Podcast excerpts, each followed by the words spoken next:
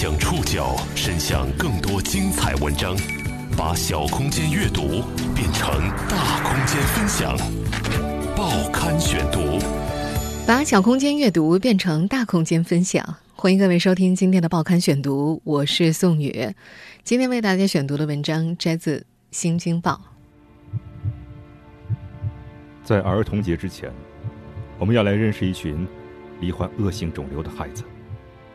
他们的童年是以化疗次数来计时的。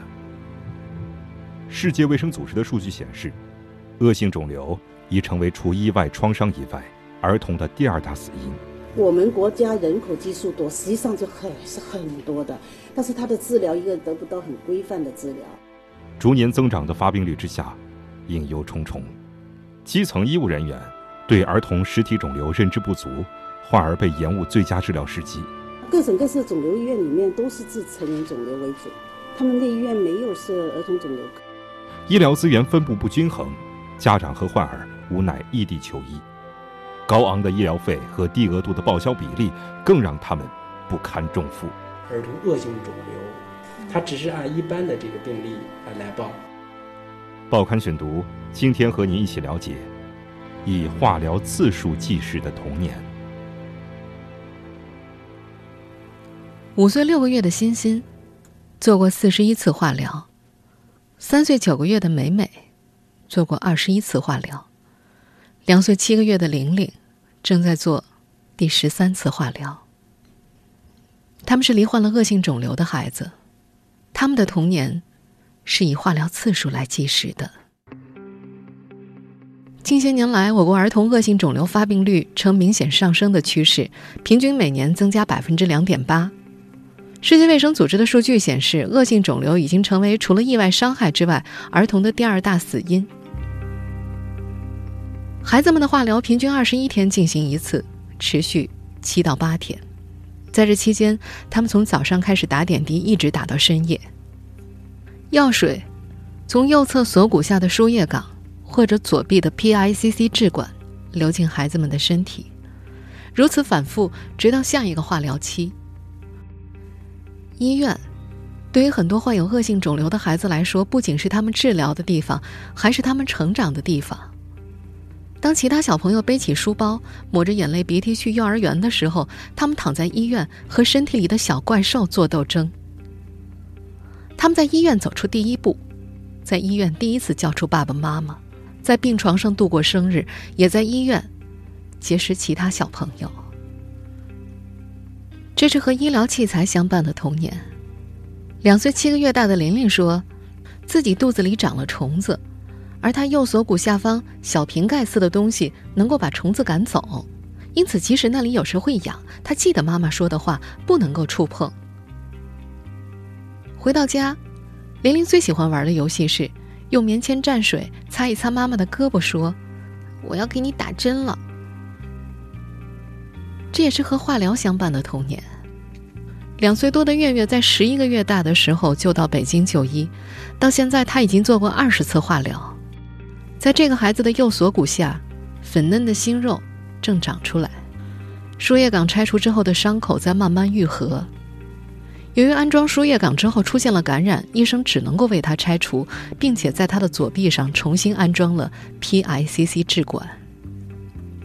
化疗以后，月月走路飘飘的，软得像面条一样。由于药物的刺激，化疗结束的孩子普遍没有食欲，浑身无力，一些还会出现呕吐、发热的症状。化疗给他们带来最直观的影响就是脱发。月月认识一个扎辫子的小姐姐。她和爸爸说自己也想扎辫子，父亲彭明不知道怎么安慰女儿，于是剃光了自己的头发。他想让女儿觉得爸爸也没有头发，女儿和正常人一样了。根据全国肿瘤防治研究办公室的数据，在两千年到两千一零年这十一年间，我国儿童肿瘤的发病率呈明显上升趋势，平均每年增加百分之两点八。世界卫生组织的数据也显示，恶性肿瘤已经成为除意外伤害之外儿童的第二大死因。儿童恶性肿瘤主要分为血液系统肿瘤和实体瘤两大类，其中儿童实体瘤的占比比较大，比如神经母细胞瘤、视网膜母细胞瘤等等。然而，和逐年增长的发病率不相匹配的是基层医务人员对儿童实体肿瘤认知不足导致的误诊，以及医疗资源分配不均衡带来的异地求医，以及异地求医之后较低的报销比例。我们国家人口基数多，实际上就很是很多的，但是它的治疗一个得不到很规范的治疗。基层医疗水平不高，耽误了孩子们的病情。多个罹患恶性肿瘤的孩子的求医之路都十分曲折，长时间的问诊歧途让他们错过了最佳治疗期。报刊选读继续播出，以化疗次数计时的童年。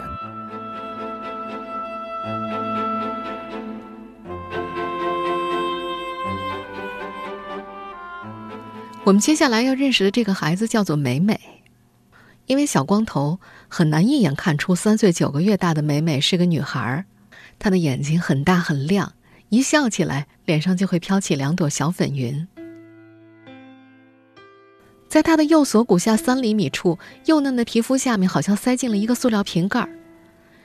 一个一元硬币大小的肉包突兀而起，如果用手轻轻触碰的话，感觉硬硬的。这个小瓶盖似的物体叫做植入式静脉输液港。两年前，美美妈咬着牙花了一万多块为美美装上了它。循着它，就会发现，在她左侧脖子下方有一个隐隐的刀口，里面埋着一根像血管一样的输液管。美美是一个尤文氏肉瘤的患者。二零一四年九月。医生在一岁的美美腹腔内取出了一个十七点八厘米的恶性肿瘤。她右锁骨下的静脉输液港是一种植入体内的血管通道系统，带着它的话，护士就不再为找不到血管而发愁了。美美的身上也会少了很多针眼。自从两年前安装上输液港，她就陪着美美接受了二十一次化疗，未来的一年半里还有九次化疗和二十多次放疗等待着她。美美。是二零一四年八月份开始生病的，即将一岁的她肚子胀大起来，还伴随着反复低烧。美美妈带着她去了北京通州区的一家医院，大夫诊断为胀气，开了药，但是药品并没有阻止美美的肚子左侧越发的鼓胀，越来越硬，随之而来的是严重的腹泻，呕吐也越来越频繁。一个月之内，美美妈先后带她去了三次医院。三位不同的医生按照胀气、积食和发烧来给美美做治疗，一直到九月十三号凌晨，美美因为疼痛在床上不停地翻滚，气若游丝。美美的爸妈带着她赶到了首都儿研所挂了急诊，做了 CT 之后，医生告诉他们，美美的肚子里有颗肿瘤，长度大约十五厘米。妈妈后来才知道，这是一颗尤文氏肿瘤，属于恶性肿瘤的一种，发现的时候已经处于中晚期了。多个罹患恶性肿瘤的孩子的求医之路都十分曲折，他们越发胀大发硬的腹部被一些地方医生诊断为积食胀气，甚至有不少人说，幼儿肚子大是正常的。北京儿童医院儿童肿瘤科主任王焕明已经工作了二十多年了，在临床当中，他见到了许多因为延误导致错过最佳治疗时间的病例。我们在门诊就会经常能够看到这种得不到及时的诊断和治疗，延误病情的。所以呢，早期不能发现，晚期呢有失去治疗机会。所以呢，这是一个很亟待解决的一个问题。到各地去讲课的时候，王焕明会给学员展示几张恶性肿瘤发展到晚期而出现严重畸形的照片。他期望让各地的医生学员能够直观地了解到延误诊断给患儿带去的痛苦。他在讲课的时候一直强调，每个省都有儿童医院，每个市的医院都有儿科。虽然让他们都能开展儿童肿瘤的治疗是不现实的，但即使不做的话，也不能不懂。在王焕明看来，许多儿科医生对于儿童肿瘤了解太少，这是发生误诊的重要原因之一。儿童肿瘤的早期症状大多表现为上腹部肿块、腹痛、发热、血尿、高血压等等。全国政协委员、河南肿瘤医院副院长花亚伟也是一位肿瘤外科大夫。他介绍，在临床诊疗中，许多罹患恶性肿瘤的孩子一查就是晚期，这一现象让他感到很心痛。去年全国两会期间，他递交了一份关于加强儿童恶性实体肿瘤诊治的提案。他说，儿童恶性实体瘤的发病率较低，病症具有较强的隐蔽性，公众。甚至很多地方医院的医生对这种病闻所未闻，导致患儿被误诊、漏诊，大量的患儿诊治时间长达半年，严重耽误了治疗的时间。然而，儿童恶性实体瘤的进展又非常的迅速，短期之内就会出现淋巴转移、骨转移、骨髓转移等情况，导致肿瘤由一期迅速进展为四期，治愈率由百分之八十下降为百分之二十，也增加了治疗的难度和费用。奔波多个医院，屡吃闭门羹，这样的波折，是许多儿童恶性肿瘤家庭在求医时的共同经历。他们在一次又一次的绝望和希望中切换，经历一次又一次人间悲欢。报刊选读继续播出，以化疗次数计时的童年。去年七月份，一岁九个月的女孩玲玲，被陕西汉中的一家医院确认体内长了肿瘤。这所医院建议玲玲家立即带她去上级医院。随后，她被转到了西安一所三甲医院就诊。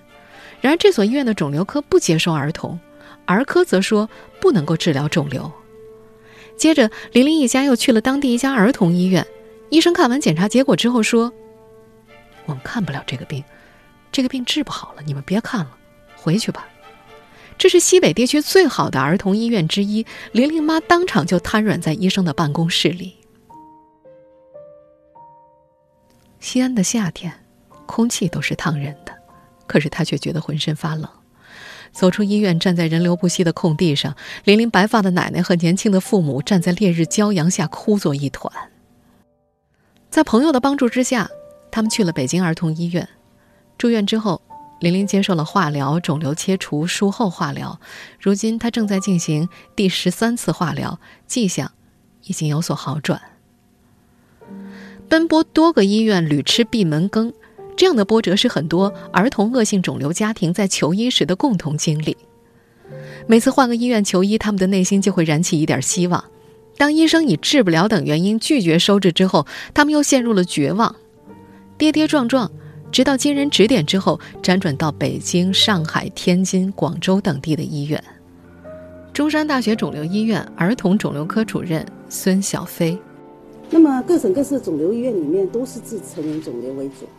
他们的医院没有设儿童肿瘤科，因为你想肿瘤医院也不接收，那就推到儿童医院，推到了一个综合医院的儿科。嗯，综合医院儿科通常都做白血病多。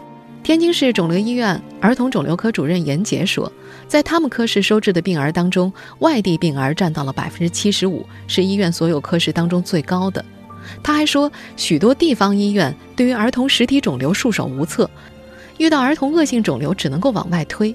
儿童肿瘤方面的医疗资源不均，因而病人集中在几所医院之内。在北京儿童医院儿童肿瘤科，外地患儿所占的比例更高。北京儿童医院儿童肿瘤科主任王焕明表示，他们科室里收治的患儿都来自全国各地，收治的患儿以疑难重症为主。如果一道相对简单的手术，王焕明他们会劝患者去其他医院。他们科室只有十四张床位，孩子们等不起。在他看来，从现实的角度出发，小儿肿瘤外科不可能满地开花，这必然要求科学合理的配置医疗资源，大力推行分级诊疗。在去年全国两会递交的提案当中，全国政协委员、儿童肿瘤医院副院长花亚伟也对医疗资源分配提出了建议。他建议以目前我国儿童恶性实体肿瘤治疗较为先进的北京、天津、上海、广州等地为基地，加大对儿科医生的培训力度，加强儿童恶性实体肿瘤临床基础研究和药物的研发。除了宏观层面医疗资源的分配之外，医院对于儿童肿瘤的科室建设也是关注点。目前，我国儿童肿瘤的治疗主要分为两种模式：一种是综合性医院，或者在儿童医院当中设立肿瘤科；另外一种模式就是在肿瘤医院有一部分医生是专门看儿童肿瘤科的。而在我国五大肿瘤中心当中，只有天津肿瘤医院和广州中山大学肿瘤医院设立了儿童肿瘤科。面对越来越多的恶性肿瘤患儿。我国的医疗体制改革还有一块又一块的硬骨头要啃，基层医疗水平亟待提高，分级诊疗体系还需深化。不过，最大的难题还是医生短缺，新医生大多不愿进儿童肿瘤科。报刊选读继续播出，以化疗次数计时的童年。神经母细胞瘤被称为儿童癌王，被认为是最为复杂难治的儿童恶性肿瘤之一。主刀医生每做一次神经母细胞瘤的切除手术，就像是怕踩到地雷一样小心翼翼。这种肿瘤是神经来源的肿瘤，挨着大血管生长，很容易包围着大血管。通常它长在颅内、颈部、纵隔、腹膜后。做手术切除就需要避开肿瘤，小心的深入，准确的找到大血管。主刀医生既要把肿瘤一点一点的切走。又要保持血管完好，手术刀不能够有毫厘偏差。一旦血管破了，患儿就会大出血，危及生命。去年，北京儿童医院儿童肿瘤科进行了大约四百台疑难杂症的外科手术，其中神经母细胞瘤占了一半。平均一台外科手术的时间是五到六个小时，有的可能持续十几个小时。北京儿童医院儿童肿瘤科主任王焕明说。儿童恶性肿瘤的治疗效果相较成人更好，医生想尽办法保存器官和功能。为了让孩子有良好的生存质量，医生的一个决定影响着孩子的一生。中山大学肿瘤医院儿童肿瘤科主任孙晓飞也表示，儿童肿瘤的治愈率是比较高的，普遍认为国外有百分之八十的治愈率，国内也能达到百分之七十。但小儿肿瘤，你要是三四岁、四五岁孩子，我治好他。哇，他几十年的生命不？我我，所以我做了几十年，我也很有很欣慰的。那个孩子现在考上大学，发个短信告诉我考上大学了，出国了，读研究生，告诉我读研究生了，我也很开心，就很有成就感。就是尽管他好辛苦做的，但我们觉得哎，好有成就感。但同为肿瘤科大夫，河南肿瘤医院副院长花亚伟对现状却并不乐观。他说，由于很多地方的医生对于儿童恶性实体肿瘤认知有限。部分外科医生在接诊之后，在未明确病种、未进行术前化疗的情况之下草率手术，导致肿瘤出现转移或者瘤体切除不干净，增加了后期治疗的难度。因此，无论是临床手术或者是治疗方案，都对于医生的临床经验提出了极高的要求。在我国儿科医生普遍短缺的背景之下，儿科肿瘤人才稀缺的矛盾就更加凸显了。能够独立主刀切除肿瘤的儿科医生。就更少。我们真正能够把肿瘤这个手术啊做的啊比较啊规范，真的可能没有多少。比如说我们现在估计一下，做做肿瘤手术的，就都到一百人到不了，几十个人就是这样。根据国家卫计委去年公布的数据，我国每千名零到十四岁儿童儿科执业助理医师数为零点五三人。目前平均一千八百多个儿童有一个儿科医生，这远远低于世界主要发达国家儿科执业助理医师存在较大的缺口。天津市肿瘤医院儿科肿瘤科主任严杰说：“他每年招聘的时候，第一志愿就奔着儿童肿瘤科来的几乎都没有。由于成人肿瘤比较多见，病例又多，而儿科病例少，病种又多，很难做学术研究出文章。”有一些年轻的医生觉得这里不容易出学术成果，然而医生晋升是有论文等要求的，所以一些年轻人从收入、从今后的发展等方面多方考虑，都不愿意到儿童肿瘤科。中山大学肿瘤医院儿童肿瘤科主任孙晓飞也提出了相同的看法：我们总医院我们招儿童肿瘤医生招不到的，不愿待吧？啊，我都要做成人了，我不做小孩，小孩太麻烦。北京儿童医院儿童肿瘤科主任王焕明也深有体会，儿童肿瘤科是一个小科室，难度大，风险高，也比较累。他说：“我国没有充分建立起专科医生制度，包括专业的培训。由于儿童肿瘤的发病率总体不算高，因此医学院的教学内容也不会深入全面，甚至以前的教科书对于儿童肿瘤的特点描述都存在一定的偏差。”除了医生短缺。这些异地求医的患儿和家长还面临报销困境。虽然国家层面曾出台多个文件为大病家庭以及困境儿童兜底，然而不少患儿家长都表示，并不见地方政府落实文件精神。报刊选读继续播出：以化疗次数计时的童年。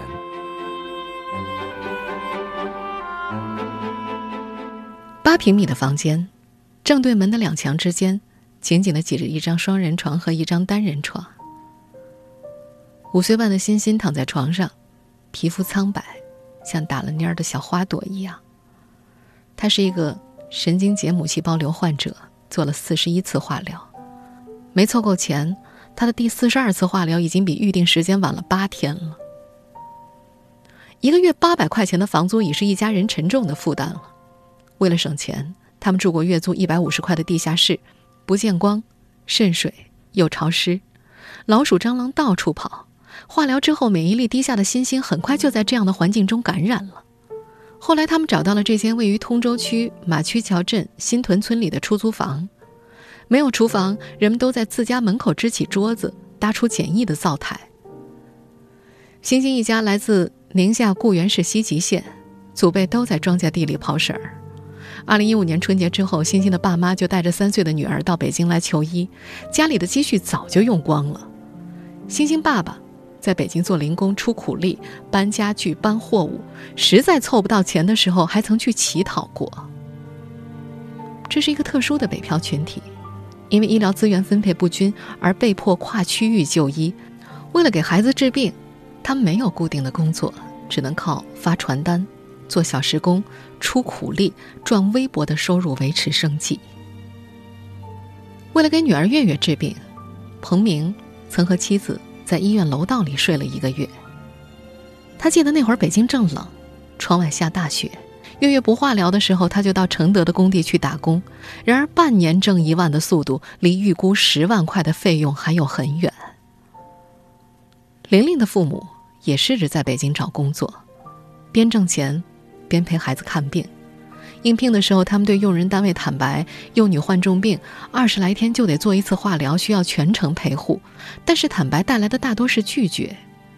如今，玲玲的爸爸在出租房附近的超市做小时工，妈妈上街发传单。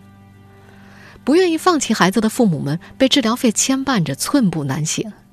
北京儿童医院儿童肿瘤科主任王焕明啊，没有把儿童恶性肿瘤。啊，列入百条大病专项，比如说新农合，它只是按一般的这个病例来报，所以呢，这个家庭里边承受的这个经济压力是很大的。多年的诊疗经验让王焕明很了解这群北漂家长。他说，由于大约一半的儿童恶性肿瘤都是在两岁左右发病，这就意味着患儿的父母可能是刚结婚不久，积蓄很少，这就需要整个家庭的投入，其实花的是老一辈儿的钱。他在地方讲课的时候还发现，很多病人家庭承受不起费用或者没有信心，放弃治疗的情况非常的多。河南肿瘤医院副院长花亚伟说：“儿童恶性肿瘤的治疗一般需要一到两年，采取化疗、手术、放疗、造血干细胞移植、靶向治疗、免疫治疗等综合措施，治疗所需的费用非常高昂，正常治疗费需要数十万，不少家庭为了救孩子倾家荡产。”《新京报》的记者在采访中发现，来自宁夏、河南、四川、陕西等地的多个患儿家庭都表示，由于异地就医，儿童恶性肿瘤的报销比例占百分之三十左右。这还不包括一些价格高昂的进口药物。每月一次的化疗费用大约是一万多块，报销周期长，很难解燃眉之急。其实，国家层面曾经出台多个文件，为大病家庭以及困境儿童兜底。然而，多位患儿家长都表示，并不见地方政府落实文件精神。二零一五年四月，国务院办公厅转发民政部、财政部、人力资源和社会保障部、卫生计生委、保监会等部门关于进一步完善医疗救助制度、全面开展重特大疾病医疗救助工作的意见，其中明确，对于因病致贫家庭重病患者可以设置起付线，对于起付线以上的自付费用给予救助等措施。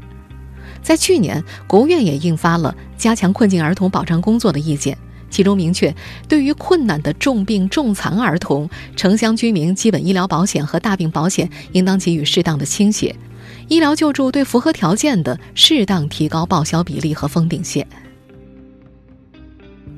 美美的妈妈曾经拿着这两个国家文件，向家乡四川省宜宾市筠连县政府寻求援助。得到的答复是，重特大疾病医疗救助实行属地管理。根据四川省的规定，儿童恶性肿瘤不属于二十种重特大疾病医疗救助病种之一。在经过两年零五个月的治疗之后，美美一家的外债已经有四十多万，后期医疗费还需要二三十万。如今每次化疗前，美美的父母都要四处筹钱。他们说：“我的孩子不能因为钱被放弃。”